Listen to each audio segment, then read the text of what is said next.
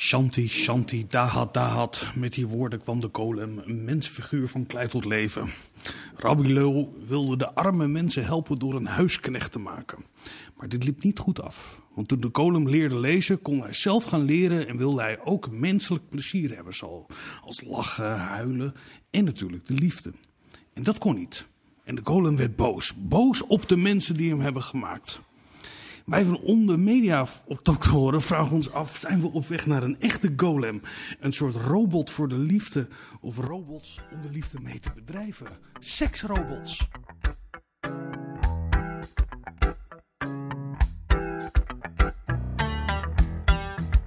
Dit programma wordt mede mogelijk gemaakt door Amsterdam University Press. Vanuit Amsterdam is dit Onder Media Doctoren, de podcast waarin communicatiewetenschappers zich verwonderen over de media. Linda, mijn mede-mediadokter. Als je ons even meeneemt in je eigen fantasieën en je zou je eigen seksrobot mogen ontwerpen, wat zouden dan de specificaties zijn? Uh, nou ja, ik heb natuurlijk wel wat uh, uiterlijke wensen, maar het liefst denk ik zou ik dan een seksrobot hebben die dat, die dat, ook, die, die dat ook kan veranderen, zeg maar. Want anders moet je meerdere seks... Ja, je wil, ja, het voordeel aan zo'n robot is dat het niet je partner is, weet je. Dus dat je er niet aan vast zit. Dus ja, dan zou ik ook wat variatie erin willen, zeg maar. Ja, ik kijk ook niet de hele tijd hetzelfde pornofilmpje.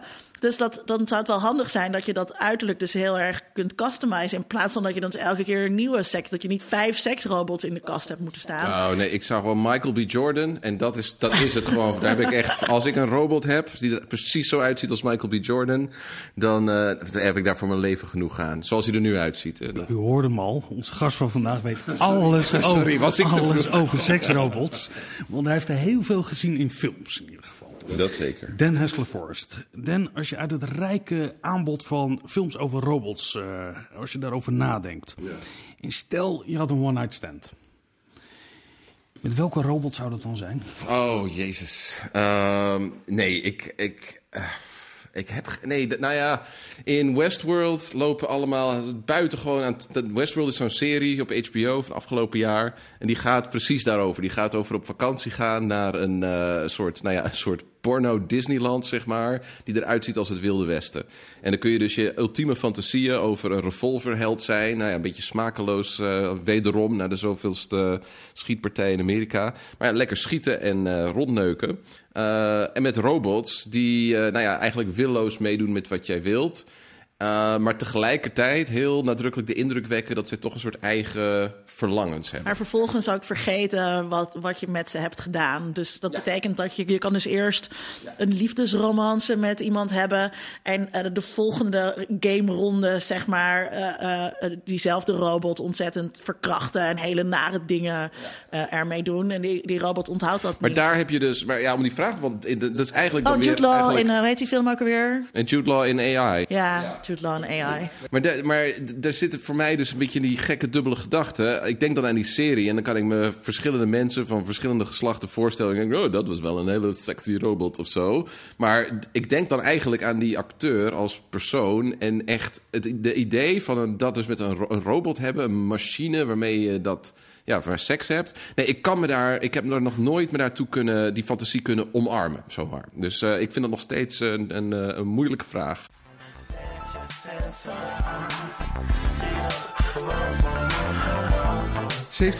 van de Nederlanders gebruikt ze wel eens en ze zijn er in allerlei soorten, maten, kleuren en tegenwoordig zelfs scheuren. Opblaasbaar of van rubber, met veren of met kraaltjes. Seksspeeltjes verhogen het genot voor zowel man als vrouw en maken het makkelijker om tot een hoogtepunt te komen. Van seksspeeltjes kijkt de gemiddelde Nederlander al lang niet meer op. Maar de toekomst ligt ergens anders. In de wereld van robots. Ooit afgebeeld als onderdeel van een futuristische wereld zoals in de film Her, is het tegenwoordig niet meer zo ver weg als we wellicht geloven.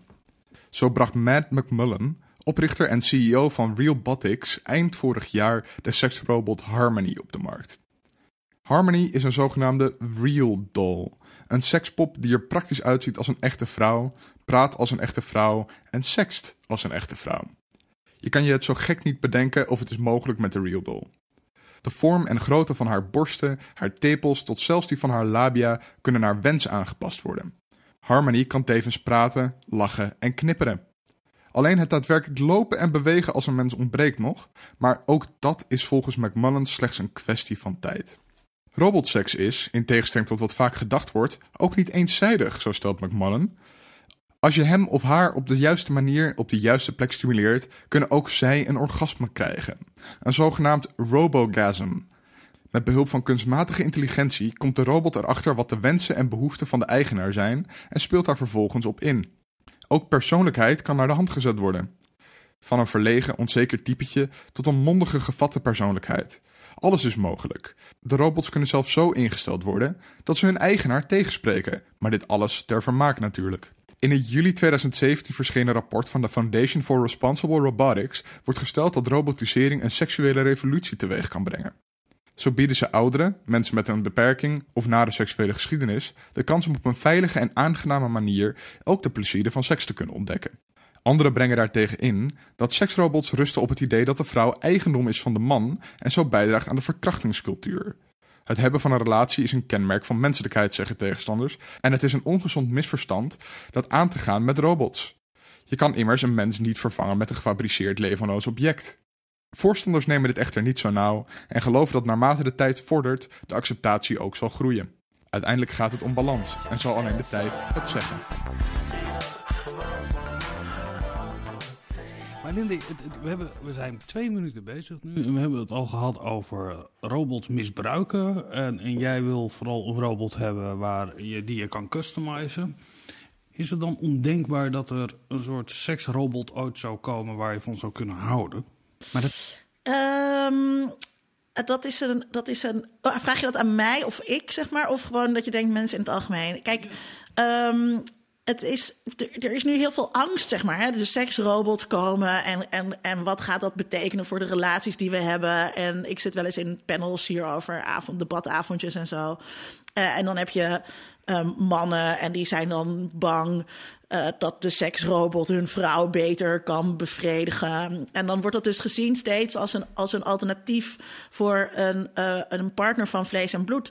Terwijl dat natuurlijk helemaal niet de, sch- de geschiedenis is van onze sekspoppen en seksspeeltjes. En die worden eigenlijk nauwelijks ter vervanging gebruikt, eh, maar in aanvulling op. Of omdat er eigenlijk geen. eh, omdat het heel moeilijk is om contact te krijgen met iemand van, van vlees en bloed. En dan zou je eigenlijk de vraag moeten stellen: eh, vervangt dat sekswerkers bijvoorbeeld? Zou het sekswerkers vervangen? En ik heb dat wel eens aan sekswerkers gevraagd: Ja. van zijn jullie daar bang voor? Dat jullie als. Natuurlijk niet. En. ehm, Waar- waarom niet? Is omdat, nou ja, eh, eh, maar misschien geef ik dan de hele uitzending al weg. Eh, kijk, het, Spoiler alert. het, eh, dit is heel prachtig eh, eh, eh, verbeeld in een aflevering van Buffy the Vampire Slayer. Als je een robot hebt die je customized op wat jij wilt, met jouw voorkeuren, die altijd ja Vincent, goed Vincent, oké Vincent zegt, dan klinkt dat nu in eerste instantie misschien heel aantrekkelijk voor je, maar dat is natuurlijk helemaal niet, want je wil iemand met agency, je wil iemand met een eigen wil als het gaat om een partner. En dat, en dat betekent dat iemand soms zegt, ik heb hier geen zin in, of met iets anders komt wat heel spontaan eh, is. Maar dat, die, die menselijke interactie is nooit zeg maar alleen maar wat geprogrammeerd is, want dat is dodelijk saai, dat wil je helemaal niet. maar dat zou je toch kunnen programmeren, Dan? Een, een, een robot die ook een, een, een weerwoord kan geven. Nou die ja, het als- met je oneens is Ja. om, om, om interessant te blijven. Dat, dat, ja, volgens mij is dat ook waar nu heel veel van die energie in die industrie. En dat is een grote, zo'n grote miljoenen, miljarden industrie, weet ik niet. Maar dat- als je, dat circuleert laatst weer van die filmpjes van zo'n eh, nou ja, vrouwelijke, vrouwelijk gegenderde robot die dan vragen beantwoordt. En die da- dat dus ook doet op een manier die bijna net zeg maar door moet gaan voor nou ja, haar eigen keuzes, haar eigen, voor Sophia, precies, haar voorkeuren. Je ziet dat heel veel van het onderzoek wat daar gebeurt in artificiële intelligentie gaat er juist om om algoritmes te maken voor die machines, voor die robots, die eh, ja, die illusie creëren. Ehm, en ik denk dat heel veel van de, nee, zeg maar, zowel de fantasieën als de angsten die rondom seksrobots gonzen, ja, die zijn gewoon onlosmakelijk verbonden met de fantasieën en angsten die we hebben over automatisering in het algemeen. En het feit dat uh, automatisering wordt is ingezet en steeds meer wordt ingezet om mensen, uh, nou ja, niet alleen maar overbodig te maken, maar uiteindelijk dus ook van elkaar te vervreemden steeds meer. Zodra, zodra wij kunstmatige intelligentie hebben, dus zodra wij een robot hebben die, een, uh, die zo zelf kan nadenken dat dat een bewustzijn is, dan hebben we echt veel grotere problemen dan dat mensen geen partner van vlees en bloed meer willen. Dan hebben we het Terminator-probleem. Kijk je, dan eh, op het moment dat de robots zelf bewust worden, uh, uh, dat, ze op, dat ze gaan nadenken over wat goed is voor onze aarde, dan gaan ze al heel erg snel bedenken dat de mens niet goed is voor deze aarde. Ja, dan krijg je gewoon de Matrix. ja, precies. Dat is, ja, ja, ja. Maar de, de, de, angst voor automatisering had je het over, hè? dat we vervangen worden. Um, ik kan mij best voorstellen dat het voor mensen heel erg aantrekkelijk is om uh, met een soort artificiële intelligentie uh, een relatie aan te gaan. Is het überhaupt mogelijk om een waarachtige liefdesrelatie te hebben met een inhumaan object? Nou ja, ik denk dat we dat al lang hebben. Ik denk dat als je kijkt naar hoe, hoe intiem en, en intensief wij omgaan met allerlei vormen van technologie die we bij ons dragen. Dat die, die, die ding, ja, onze telefoons, die strelen we, die leggen we naast ons kussen als we gaan slapen. Uh, we, zijn, we hebben allerlei. Nou ja, een van de eerste dingen die kinderen tegenwoordig leren is swipen. Dus met precies de juiste hoeveelheid nou ja, aandacht en, en, en, en uh, hoe noem je dat? Voeling, zeg maar. Ja, die touch, die apparaten besturen. We zijn al veel verder dan, wat we, dan dat we denken, maar we doen het niet met vormen van technologie die een menselijke vorm hebben. Misschien moeten we even gaan luisteren naar de robot-expert die we hebben geïnterviewd.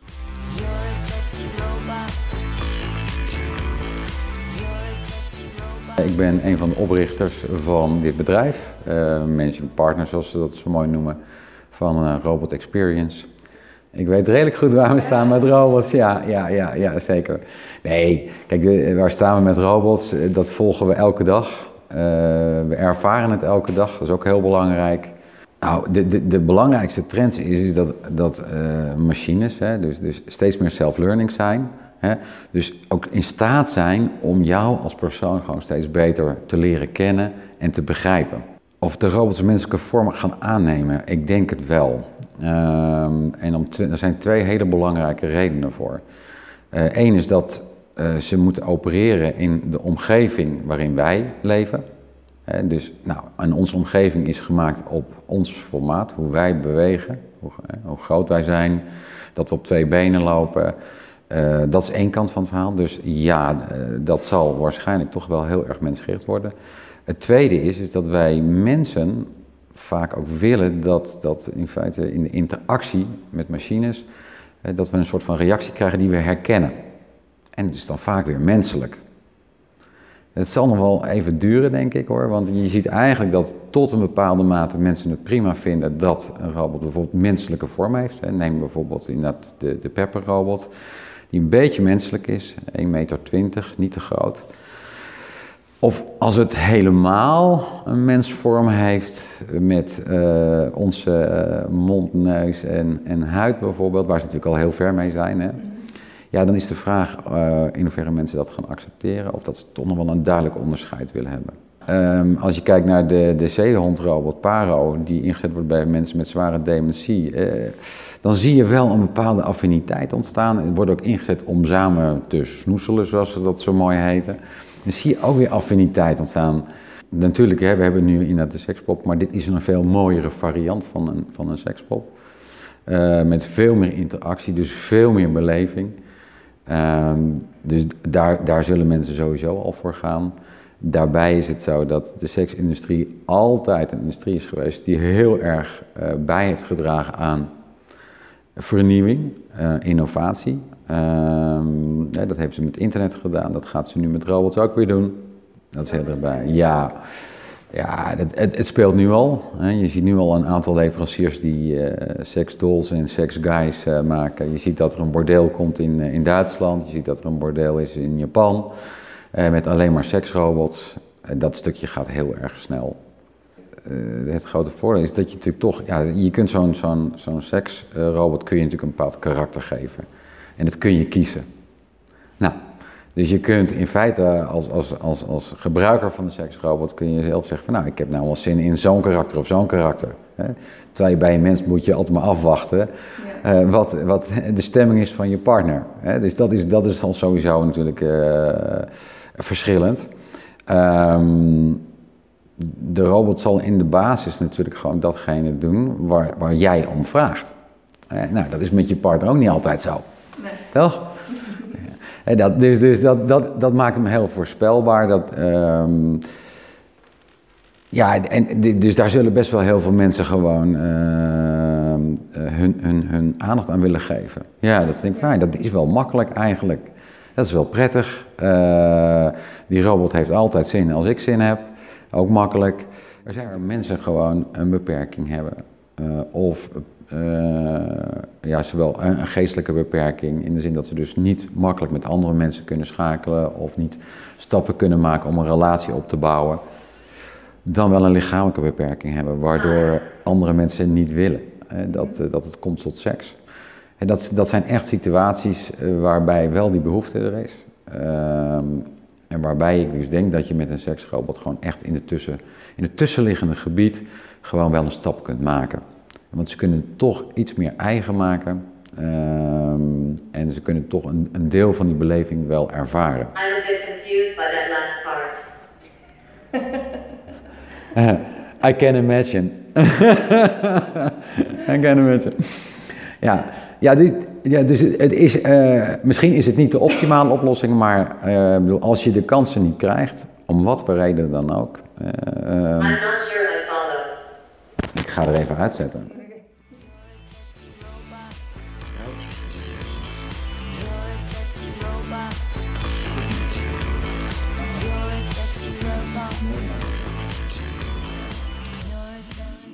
Linda, jij wilde wat over zeggen. Nou, wat hij, wat hij zegt, uh, dat er met die um, zeehondrobot, mm. dat er dus een bepaalde affiniteit uh, ontstaat. Er is ook een prachtige documentaire over een, een, zorgrobot.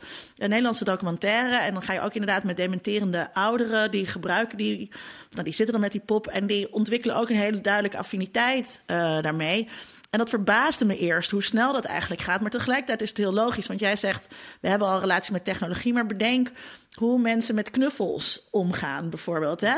Uh, uh, kinderen, maar ook volwassen mensen, die dichten daar allerlei persoonlijkheidskenmerken aan toe. En wat zo mooi is in die documentaire over die zorgrobot.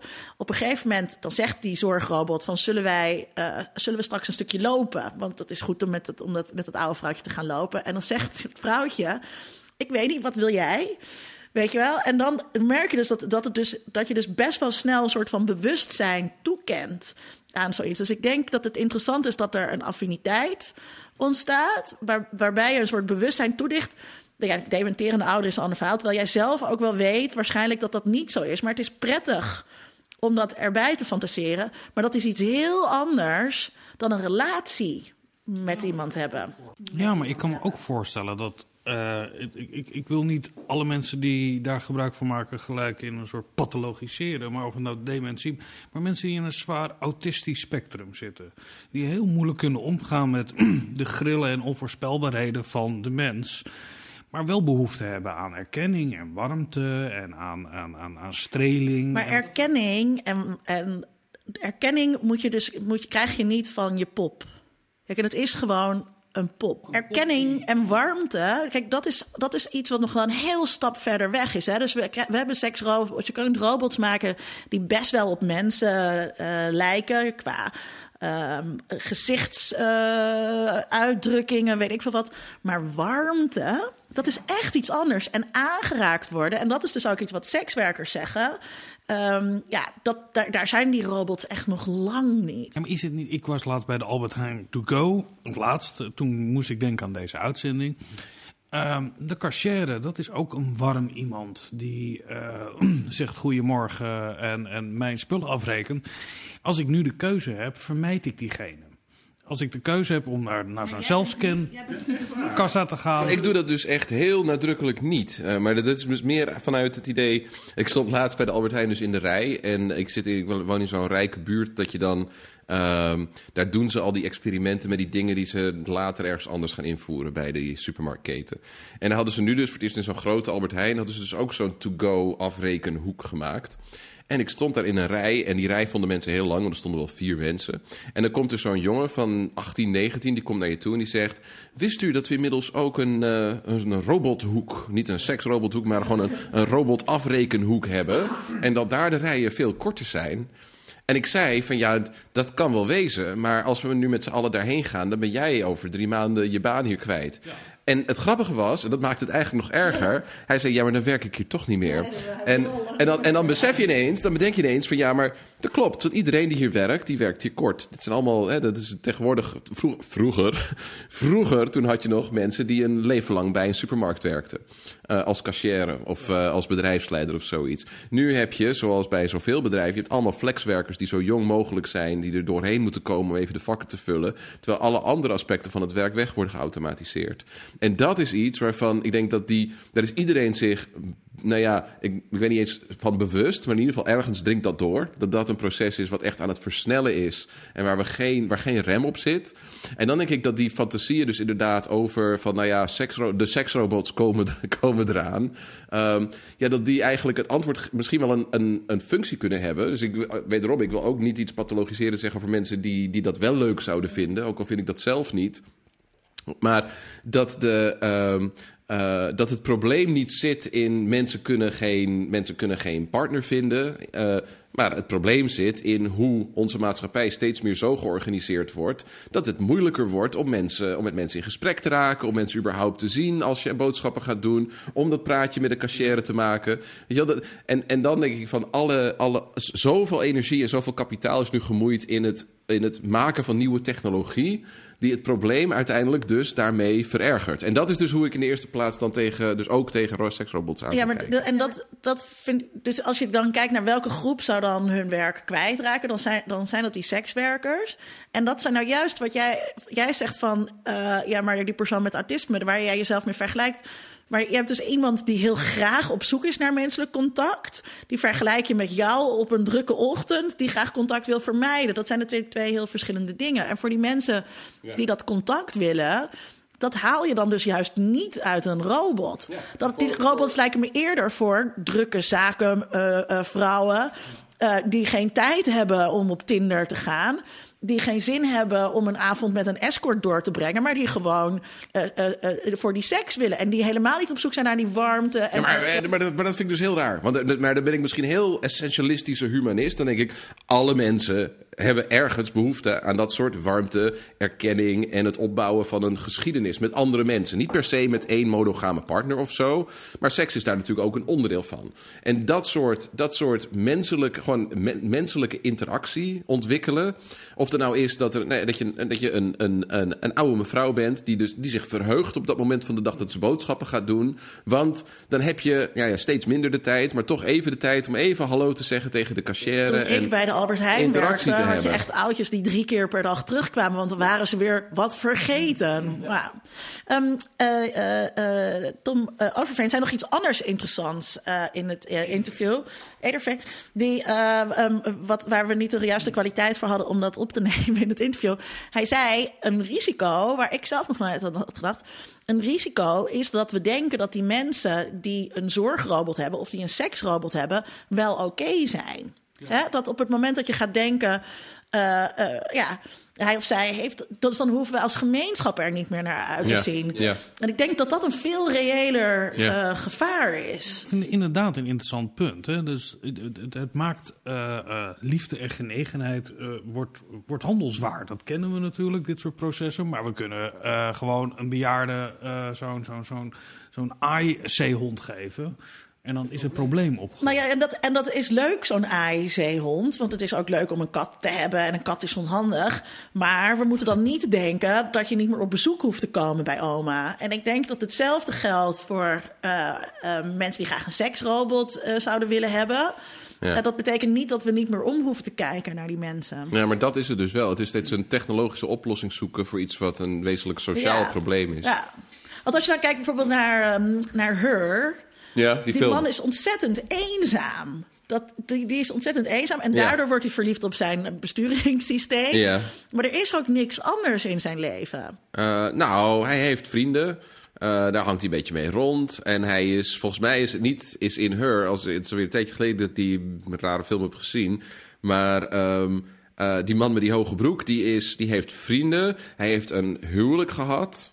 En hij is zeg maar nog steeds aan het eh, bijkomen van, het, eh, van zijn scheiding. Hij is En- niet antisociaal. hij is niet antisociaal. En ik denk dat dat een belangrijk element in die film is. Dat is ook waarom die film er ergens een beetje altijd tegenstaat. Het is van, ik ben getrouwd geweest en dat ging fout... en nu ben ik daarom een verdrietige man. En daarom ben ik heel makkelijk vatbaar om dus zomaar door de eerste Scarlett Johansson... die ik op mijn computer hoor, om daar dus zomaar een soort van passie voor te ontwikkelen. Dus had ik hem wel bekeken. Ja, maar, dat, maar dat is, daar zit het probleem dus niet in. Dat hij, hij, hij- je ziet hem steeds met dezelfde mensen in de lift staan. Hij er is ook een andere jonge vrouw, die, hem, die, die ook hartstikke... Amy Adams, die is ook nee, een beetje raar haar, maar die is verder ook hartstikke leuk. Die is, die is duidelijk heel erg in hem geïnteresseerd. Maar hij is zo geobsedeerd met zijn eigen...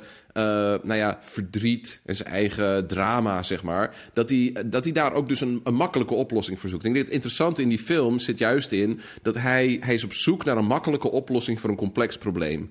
En daar dient technologie, die dient zich aan. En die zegt, kijk, dit is net een mens. En ze klinkt nog sexy ook. En je kan ook nog een soort van weirde nieuwe seks hebben... die ook nog heel, nou ja, spannend en prikkelend is. Die lange scène met dat zwarte scherm, hartstikke mooi.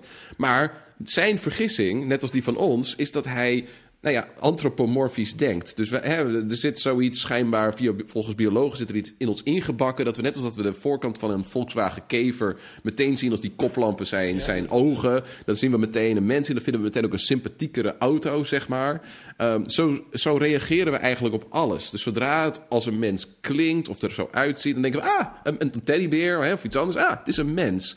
Maar hij leert van ja, artificiële intelligentie is zoiets nieuws en zoiets anders en ontwikkelt zich op zo'n onvoorspelbare manier. Als je bedenkt dat, die, ehm, eh, dat wat er gebeurt met ontwikkeling van chips, dat je dus elke, elke keer, ehm, eh, elk jaar of zo, ja graag, want ik lul maar door, dat dat, dat dat, hoe snel dat versnelt. Dus dat elke, elke nieuwe chip is dan weer twee keer zo snel als die daarvoor. geloof ik. ja. Maar dat, dat gaat dus met een, hoe noem je dat? Met een eh exponent, dat, dat groeit exponentieel, niet lineair. Dus het gaat op een gegeven moment bereik je wat science fiction schrijvers de singularity noemen. Ga je dan bereiken. Dat is het moment waarop computers zoveel complexe berekeningen tegelijk kunnen maken dat ze in een heel soort nieuw domein terechtkomen. En dat is iets wat, wat schrijvers dus ook vooral, met, met name schrijvers op een, eh, binnen science fiction, op een hele prikkelende manier verkend hebben. Van wat gebeurt er op een moment dat er dus mensen rondlopen die eigenlijk niet mensen zijn, maar robots. En die niet in de eerste plaats bestaan als product voor ons om zeg maar een, een aan banden gelegde seksrobot te hebben, maar als nou ja, aliens onder ons. Wat gaan die dan doen? Ja, maar en het, hoe het kijken die naar Golem-verhaal de waar wereld? ik mee begon. Ja, precies, precies. De Of Joodse Frankenstein. legende, Ja, eh, Frankenstein kennen we. Hè, op het moment dat ze... Nou ja, het, het zit zo diep in onze cultuur dat daar een angst voor is. Ik, ik, ik las een keer een gebruiksaanwijzing van een of ander seksspeeltje. En daar stond niet alleen in waar de batterijen gingen, hoe je moet opladen. Maar ook dat je je als man niet bedreigd moest voelen. Ja. Mannen voelen zich heel snel bedreigd. En ik vond het interessant dat je zei van ja, je had het meteen over een vrouwelijke CEO die dan, ja, die heeft geen tijd voor Tinder of zo en die wil toch aan de trekken komen, zeg maar, zonder intimiteit of warmte. Proost. Uh, maar Dit was echt voor de luisteraar niet Maar- leuk.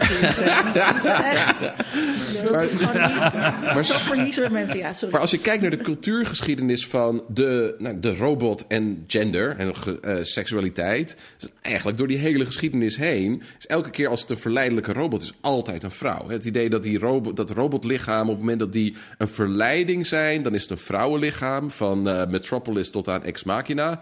En op het moment dat het een bedreiging is voor ons, dan is het een mannelijke vorm. Dan is het een golem of een monster van Frankenstein. En dan gaat die dingen Terminator. kapot. De Terminator, Ja, dan is precies. het geweld. En als het een Ja. vrouwelijke, dan is het verleiding. Dat is verleiding. En die mannen die kunnen dat dan niet weerstaan. En die laten zich daarin meeslepen en ge- gebruiken en misbruiken. Want die kunnen daar niks tegen doen. Want dat is nu eenmaal hoe mannen ten opzichte van seksueel aantrekkelijke vrouwen opereren. Er, er is op internet een hele interessante blogpost. Ik, we kunnen de link plaatsen bij de uitzending.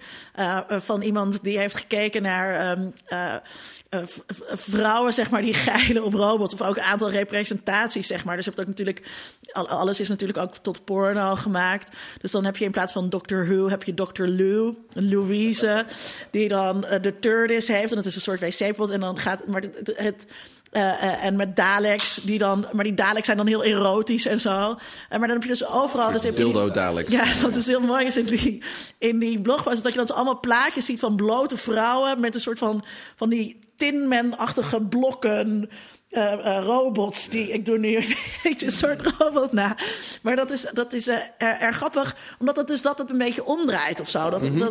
dat kan, kan zo'n mannelijke uh, een beetje lompe robot. Kan dat een fantasie van vrouwen zijn? Dat is hartstikke interessant. En dit is heel, maar het is vooral interessant omdat mannenlichamen gewoon helemaal niet op dezelfde manier geobjectiveerd zijn als vrouwenlichamen natuurlijk. We, zijn, we hebben een hele lange westerse cultuurgeschiedenis waarin ja, mannen het subject zijn, dus die kunnen kijken en ergens van genieten. En vrouwenlichamen zijn het object. Dus de, de stap van zeg maar het nou ja, het zeg maar, symbolische object. Want ik weet wel dat je theoretisch gezien een mens bent met agency en wil en eigen verlangens en zo. Maar in mijn fantasie ben jij gewoon een ding wat ik wil kunnen gebruiken. En de fantasie daaromheen, de Playboy-fantasie, de, nou ja, de, de, vaak de porno-fantasie, is, er, is heel erg nadrukkelijk een van de objectivering van, van, uh, van vrouwen. En er is niet echt een soort van reverse sexism tegenhanger daarvan. Weet je wel? Er, is niet, er, er zijn wel pogingen om dat te doen, om te zeggen, nou wat is dan die, die vrouwelijke seksuele fantasie en hoe kunnen we daar een soort van taal voor. Nee, Jude Law en AI. Of Michael fucking B. Jordan in uh, Black Panther. Echt, kom maar op met die vent. Maar dat is allemaal. Maar, da, da, da, ja, ik word, ik word heel. Ja, ik word helemaal. Oh man, mijn man crush kent gewoon geen grens op dit moment. Uh, of ooit. Maar, uh, die, maar die, die, dat repertoire, dat hebben we nog niet. In ieder geval niet als een gedeeld repertoire. Er zijn natuurlijk subculturen waarin men probeert dat te ontwikkelen. Net als dat er subculturen zijn waarin er al jaren wordt gestreefd naar nou ja, goede en progressieve vrouwelijke porno en zo. Maar dat is, dat is nog ergens. Ja, dat is niet een onderdeel van de wereld die we zien in reclame, in televisie, in films en zo. Als het films zijn over robots, dan is het altijd. Nou, kijk, Ex Machina was het opnieuw zo. Blade Runner 2049 was het ook weer zo. De fantasie is: kan ik gewoon een soort lekker wijf robot hebben. Die dus wel doet wat ik wil, maar mij niet verdrietig maakt over het feit dat ik daarmee niet een echte partner heb. Dat is zeg maar de mannenfantasie die daar elke keer weer die in trouwens zit. Heteroseksueel is. Dat die dat ook, nog. Ook, nog ja. Maar dat is dus, uh, als je dan kijkt zeg maar, naar de, de maatschappelijke zorgen die er geuit worden over, over seksrobots dan, daarom deed ik het natuurlijk expres. Kies, ik, kies, dat doe ik natuurlijk expres. Gaat het dus inderdaad ook altijd over vrouw, vrouwtjesrobots. Ja, ja. Uh, en uh, eigenlijk, eigenlijk nooit om het omgekeerde. En het gaat ook altijd over heteroseksualiteit. En dat blijft altijd ongeproblematiseerd. Er, er is een uh, alliantie tegen seksrobots van radicaal feministen die dan klagen daarover dat je, dat je dat seksrobots aanzetten tot verdere objectificatie van de vrouw. Want die seksrobots worden dan geobjectificeerd. Waarbij ik denk, het lijkt mij heel goed om objecten te objectificeren. Dat is ook zo. Je mag ook, uh, om ook weer terug te komen op, uh, op Westworld. Ik heb wel eens een column daarover geschreven. Je mag gewoon ook jouw seksrobot, die, daar mag je ook helemaal op uitleven. Die mag je echt helemaal aan gort neuken, om het zo te zeggen. Die mag je ook slaan, daar mag je al die dingen mee doen. Net als dat je dat met je vibrator mag doen. Die mag je ook echt helemaal maar stel uh, dat tot het op het bot uh, verslijten. Dat het technisch mogelijk wordt dat jij uh, jouw hele sexy buurman die jij hebt, waar jij nou hunkert, maar waardoor je afgewezen wordt dat jij volledig naar zijn evenbeeld een robot hebt. En daar hele vieze dingen mee doet. Is dat wenselijk? Waarom zou dat niet wenselijk zijn? Nou ja, het lijkt mij niet heel aangenaam dat iemand mijn evenbeeld. Dat is voor uh, jou dat, dat niet aangenaam, maar voor dat evenbeeld, voor die robot maakt dat niks uit. En voor hoe ik, wat ik met die robot doe, maakt dat ook niks uit. Waar, waar ligt de ja, grens daarin? Mag je nou, ik, ook, kan, uh, ik kan me die bezwaren. Kinderrobots hebben? Ja, ik kan me die bezwaren echt wel voorstellen. Want ik kan, ik kan geen harde lijn trekken tussen zeg maar, wat jij doet eh, in, de, in de privacy of your own home, zoals mijn moeder dat altijd zo mooi zegt. Uh, en hoe jij je gedraagt ten opzichte van andere mensen. Dat is iets waarvan, waarvan ik denk dat eh, er ontstaan soms wel eens van die, van die, nou ja, van die paniekmomentjes over uh, videogames. Omdat je dan in videogames dingen kunt doen, of het eigenlijk wordt aangemoedigd om dingen te doen waarvan we zeggen, ja, dat is niet heel sociaal wenselijk. Om met een machinegeweer rond te lopen en mensen overal om je heen neer te maaien. En dan zeggen ze van, nou goed, dan doen we het in de Tweede Wereldoorlog en dan zijn het nazi's. En dan zeggen mensen, ja, dan willen we de nazi's spelen. Ja, oké, nou ja, goed. Uh, in Duitsland. Ja, in Duitsland, mag precies. In Duitsland mag in Duitsland, ja. Maar daar zit je, daar, daar kom je dus. En ik, zonder dan meteen te zeggen van ja, je wordt dus een nazi van het spelen van spelletjes waarin je nazi mag spelen. Hè, dat, maar Um, als je gaat zeggen van nee, we gaan, er is niks mis met het gezamenlijk heel veel geld en moeite energie uh, uh, investeren in technologie die het ja, jou mogelijk maakt, of misschien zelfs jou aanmoedigt om uh, ja, problemen, frustraties die je hebt opgebouwd vanuit interactie met, met, met andere mensen, om die uit te leven en misschien zelfs wel te vergroten, zonder de bron daarvan dus eigenlijk aan te spreken. En, en daar zie ik die soort van Vincent dus ook. Ik denk van ja, als ik, als ik ruzie heb met Vincent, en ik ben altijd heel, ik voel me altijd heel geïntimideerd door Vincent, dus dan denk ik, oh jeetje, ik moet weer met Vincent gaan praten. Heeft iedereen, hebben meer mensen last van? Ik heb helemaal geen last van. En dat zijn er twee manieren, dat zijn twee dingen die ik kan doen. Ik kan, ik kan, met, ik kan proberen met Vincent een gesprek aan te gaan daarover. En proberen om er samen uit te komen. Of ik kan naar huis gaan en mijn Vincent-robot in elkaar trimmen. En de volgende dag, hey Vincent, hey, ik voel me zo opgelucht je, de Vincent-robot. Nee, maar als jij de ja? Vincent-robot in elkaar slaat, dan kan ik me. Maar als je nou seks gaat hebben met de Vincent-robot. is, dat, is, dat, ja, maar is dat anders? Vind jij het anders nee, als je... ik, vind dat, ik vind dat niet anders. Ik vind dus dat je met dingen alles mag doen wat je wil. Hoe, hoe ziek dat ook is. Want het zijn dingen en dingen hebben geen gevoel. En uh, robots hebben nog geen gevoel. En op het moment dat ze dat wel hebben, wat ik zei, dan hebben we een ander probleem.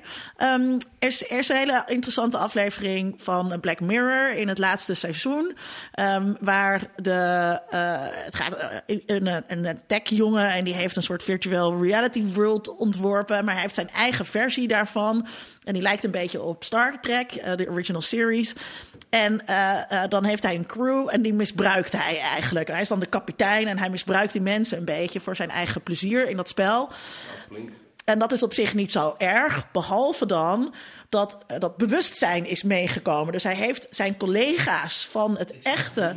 Ja, mensen die het gezien hebben, die begrijpen het. Ja, je moet het misschien maar even kijken. En dan, maar uh, waar, het, waar het dus om gaat, is dat hij zijn echte collega's heeft die soort van gekopieerd. Dus die staan ook nog in de echte wereld. Virtueel gekloond. Virtueel dus een beetje gekloond. DNA genomen en dan in de computer tot leven gewekt. Ja, okay. Maar alleen binnen een VR-omgeving. Maar ze ja. hebben ook een bewustzijn ja. meegekregen. Dus, ze, zijn, oh, en, dus ze, ze, weten dat ze daar gevangen zitten in die, in die wereld.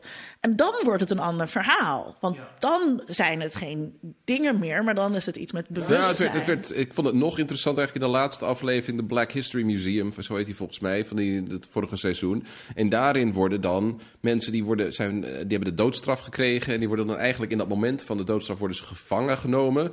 En hun, in, in een virtuele realiteit kun je dus oneindig die doodstraf... door elektrische stoel kun je steeds opnieuw om van hun pijn te genieten. En het is niet de werkelijke mens want is al dood. Maar dat moment van ervaring is vastgehouden. En dat ervaren zij dus ook. Dus ze zijn, een stuk van hun bewustzijn wordt elke keer opnieuw gereproduceerd.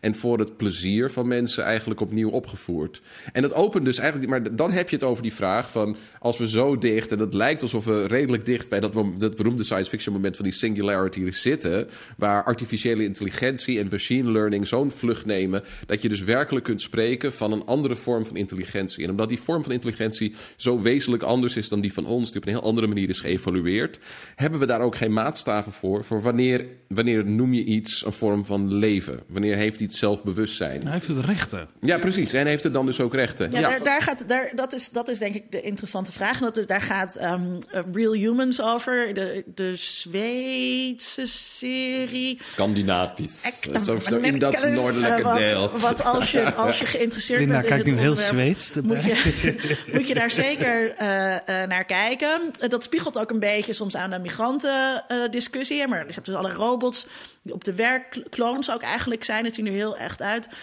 die banen overnemen. Dus je hebt ook boze witte, witte mannen die daar niet tegen kunnen. Je hebt um, dus de personal trainer robot, waarmee je dus af en toe ook seks kunt hebben en eventueel een affaire kunt gaan beginnen.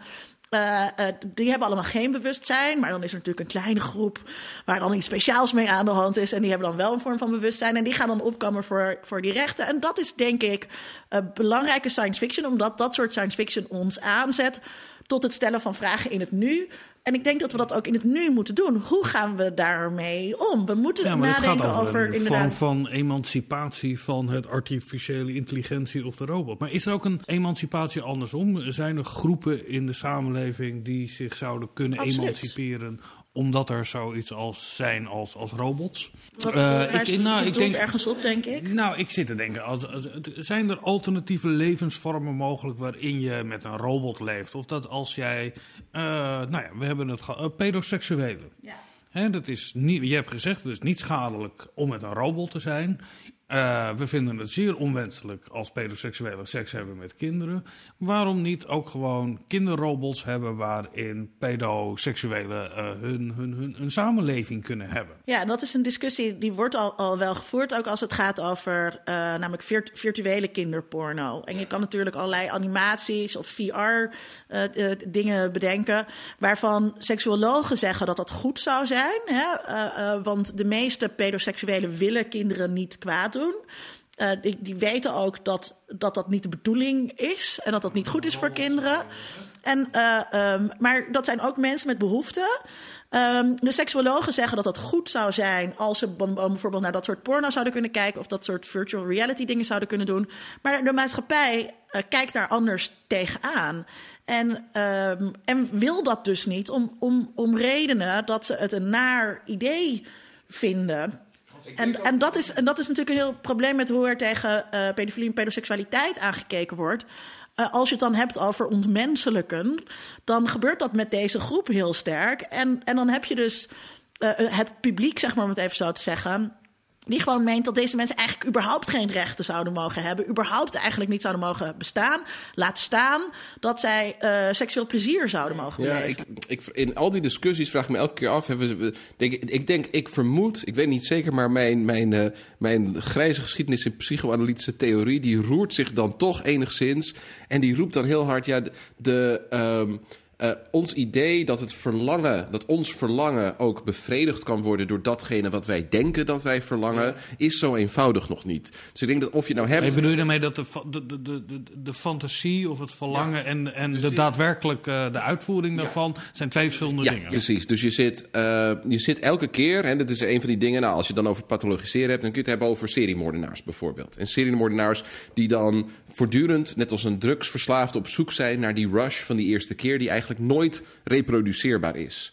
Ehm, en die doen daardoor iets waardoor ze een, een code breken, een wet breken, en dat doen, daar halen ze een bepaald soort plezier uit. Maar dat doen ze uit een, nou ja, eigenlijk een. een eh, eh, zinloze zoektocht naar datgene wat ze ooit een keer dachten dat ze bevrediging gaf. En ik denk dat zoiets, dat zit, in, in, dat zit heel diep in seksuele fantasieën. Het, het, en daarom, daar heeft Playboy al, al 50 jaar langer hun geld mee verdiend. Het creëren van een fantasie die zo transparant een fantasie is. Een soort van Hollywood-beeld van de, de, de eh, hoe noem je dat? De aanlokkelijke, maar ook eh, opgewonden en verwelkomende jonge, perfecte vrouw, zeg maar, in een hele rijke omgeving. Hyperrealisme noemden wij dat in postmoderne tijden, toch? Dat, eh, Precies, dat, dat is iets wat, wat het, het is niet aantrekkelijk. Ondanks het feit dat het onrealistisch is, het onrealisme ervan maakt het tot een fantasie en daardoor wordt het aantrekkelijk. Net als dezelfde reden waarom we zo graag naar Hollywoodfilms gaan over superhelden en dat soort dingen. Het is een fantasie waar we veel op kunnen projecteren, maar we moeten niet denken dat we ook willen wat wij zien. En ik denk dat in, in heel veel van die discussies over seksrobots en, en, en over het, in, ja, het, het incashen zeg maar, van onze fantasieën daarvoor, denk ik dat je heel snel oploopt tegen een muur van ja, wat je, wat je, wat je denkt dat jij zoekt, wat jouw bevrediging geeft, dat is maar even, dat is niet wat je ervoor terugkrijgt. Dat zit veel dieper en dat is veel moeilijker om daar een eh, fysieke vorm voor te maken die ook aan die eh, verlangens tegemoet komt. Maar is de, de. Kijk, als je nadenkt over seksrobots en artif- artificiële intelligentie. Dat is grenzeloos natuurlijk. Het kan altijd weer nieuw. Zou dat niet ook heel erg voeden in het beeld dat je een groep mensen krijgt die steeds weer die nieuwe grenzen opzoekt? Kijk, als je. Eh, de, liefde en, en de liefde met de mens en seks, dat heeft bepaalde grenzen. Namelijk de grenzen van het menselijk lichaam of eh, wat je. ja, de, de fantasie is eindeloos. Dus het experiment wordt ook eindeloos. Dus seksuele aberraties worden daarmee ook eindeloos. Maar wat bedoel je met seksuele aberraties worden daarmee Nou eindeloos? eh, de- de- misschien gaan we dan eh, de- tot een soort, soort mensachtige dingen doen. Dat we, kan dat ook? Hè, is dat ook nog mogelijk? eh, als Ja, ik dat nou, nou maar, ik- ja, Dus dat maar we- ik, ik vraag me af of mensen nou echt zoveel verbeelding hebben, eerlijk gezegd. Ik wou dat het, ik wou dat het zo was. Ik denk ook daar dat je ook weer niet moet onderschatten hoeveel, hoe beperkt wij zijn door de cultuur waarin we opgroeien en de fantasieën die die heeft aangereikt. Dus we, we zijn op zoek naar iets wat ergens waarvan je het gevoel hebt van ja, ik ken dat heel goed, want het zit vanaf mijn kindertijd zit het in alle verhalen en beelden die ik tegenkom. Op straat, in sprookjesboeken, in Disneyfilms, nou ja, in Marvelfilms, waar dan ook. Eh, en dat creëert een soort van drang om dat ook in te wisselen, om dat, om dat in te cashen. Maar dat lukt nooit, want het bestaat niet. Eh, en alle vormen die je ervoor vindt om dat wel te gaan doen, die lijken eh, nou ja, niet bevredigend. Je moet ergens moet je leren om op basis van nou ja, interactie met andere mensen. En daar ben ik dan ergens een bizarre essentialist over menselijkheid. Betekenis en waarde komt voort uit menselijke interactie en niet ergens anders vandaan. En je kan die menselijke interactie misschien wat oprekken door te zeggen: jeetje, de introductie van artificiële intelligentie en technologie kan ons ook ineens op andere ideeën brengen. En dat is prima. Maar om te zeggen van wij hebben een probleem en dat is onder andere dat mensen te weinig tijd hebben voor een relatie of dat ze moeite hebben om elkaar te ontmoeten of ze vinden de ware niet, dan gaan we niet zeggen: ja, wat verwachten we dan van een relatie en is dat wel is dat wel is dat wel slaat dat wel ergens op of, is, of wordt dit gevoed door een soort cultuurindustrie die de hele tijd aan het zeggen is: je moet alles, ze moet alles willen. Je moet en, en mooi, en jong, en dun, en beschikbaar, en een carrière, en kindervrij, en nou ja, al, die, al die ellende erbij. Ja, geen wonder dat je dan niet iemand vindt. Dat zijn al heel, en dat, dus dan ben je. En dan geven ja, we liever Tinder daarvan de schuld, omdat we kijken naar wat zijn de ja, maatschappelijke dan zeggen, we, dan zeggen we, het algoritme kan niet goed zijn, want ik vind nog steeds niemand. In plaats van, ik ben op mijn fucking telefoon-app, ben ik aan het proberen een waardevolle relatie te zoeken. Ja, is, en, het, en het lukt niet. Ehm, ik wil even, even eh, ehm, eh, re- reageren op dat, op dat verhaal van die fantasie. Want aan de ene kant zeg maar, krijgt porno, eh, om het even naar porno te trekken... want daar zijn die discussies natuurlijk ook grotendeels... je herhaalt dezelfde discussies die we over porno hebben gehad... Ehm, krijgt porno de schuld van te weinig fantasie... Weet je, we, willen alleen nog maar doen wat we in die porno zien. En aan de andere kant krijgt porno de schuld van het dus uitbreiden van fantasie. En dat dat dus altijd gewelddadig zou worden. Hè? Dus de, de anti-porno-hoek hamert heel erg op dat porno steeds gewelddadiger zou gaan worden. Nou ja, daar is, daar is helemaal geen empirisch bewijs voor. En wat je ziet onderliggend in die porno-discussie, maar denk ik ook in het verhaal over seksrobots, is toch het idee dat seks hoor je te doen met z'n tweeën. Hè, met een, met een par, ook niet met z'n drieën of met z'n vier of weet ik veel wat, maar met één partner. Waarbij eh, er dan ook sprake van, moet zijn van liefde en dat soort, en dat soort onzin.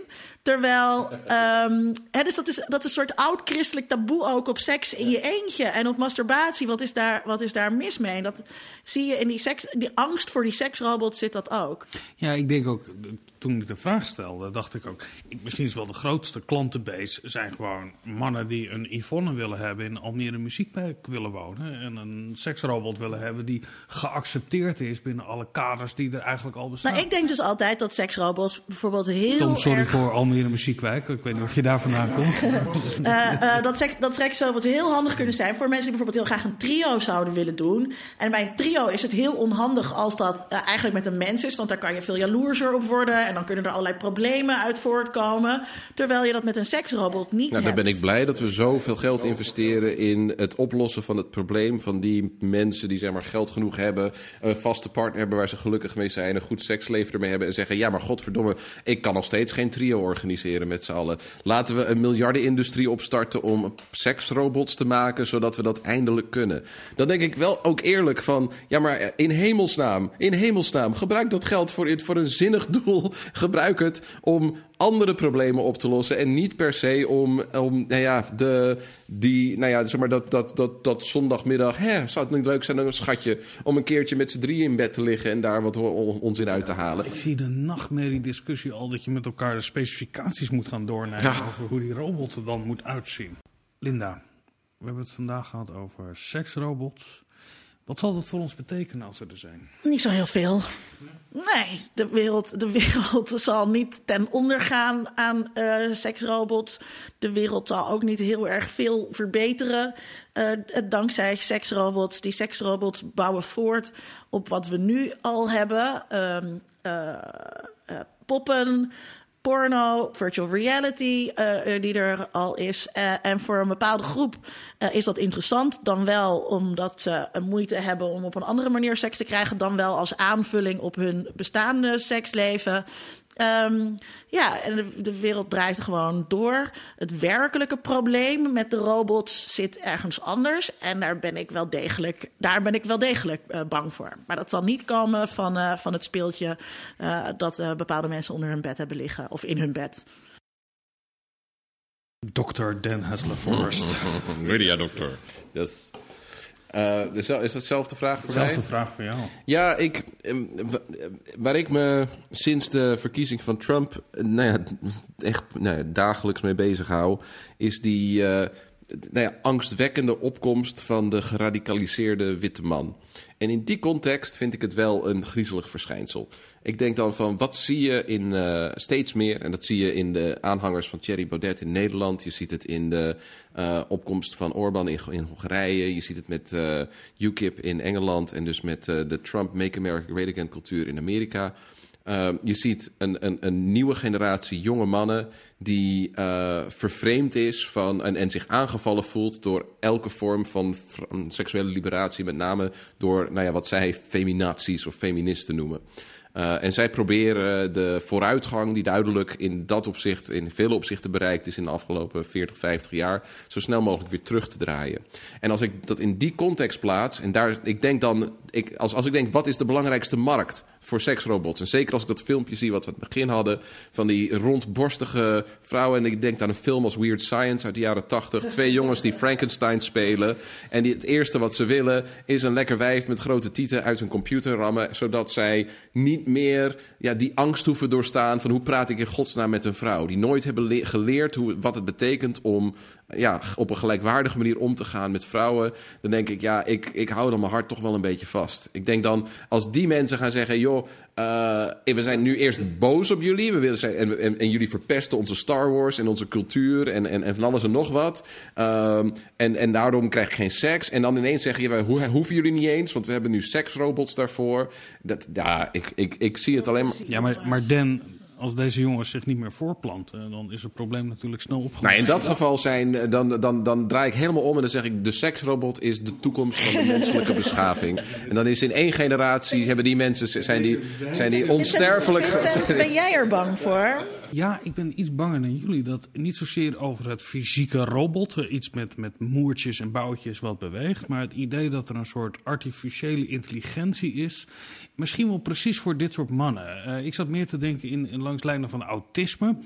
Ik wil niemand uh, daarop aanspreken, maar ik heb wel eens uh, gelezen in Eindhoven is een redelijke epidemie, omdat er kwaliteiten zijn die deze samenleving heel hard nodig heeft, die heel erg liggen bij mensen die heel rechtlijnig kunnen denken. En dat wij door dit soort intelligentie de menselijke emotie met alle grilligheden die daarbij komen, en wat wij dan menselijk noemen, hè, uh, niks menselijks is mij vreemd, dat dat tot een inferieure staat Maar dat is raar, want dat is nou juist als je kijkt naar die zeehond die je kunt, uh, of die zeehond die je kunt aaien, die zorgrobot die er is, dat leidt juist dat mensen affiniteit krijgen voor die dingen. Dat leidt juist tot meer emoties, niet tot minder emoties. Nee, nee, ik bedoel ermee dat menselijke relaties gaat ook over tolerantie en acceptatie. Wat wil jij? Wil jij een stukje wandelen? Dat leidt juist tot.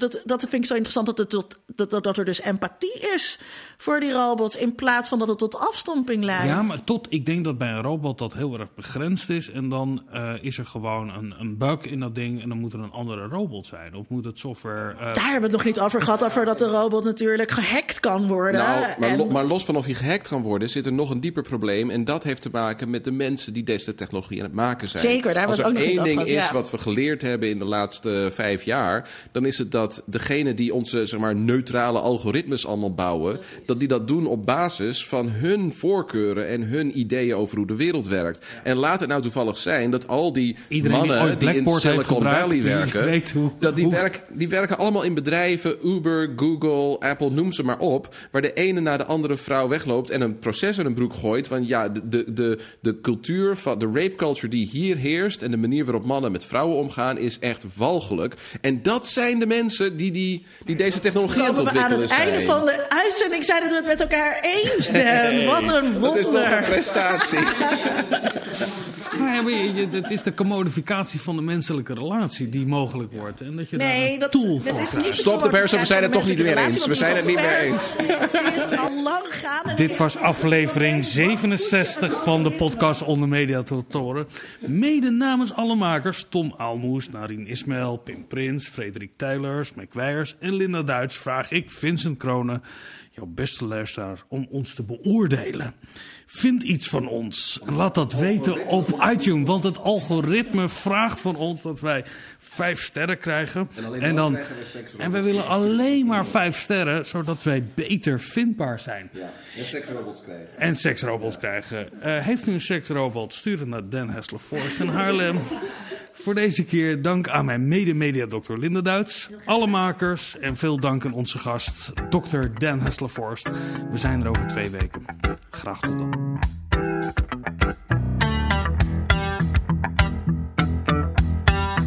Onder Mediadoktoren is een podcast van Vincent Kronen en Linda Duits. Meer informatie vindt u op ondermediadoktoren.nl.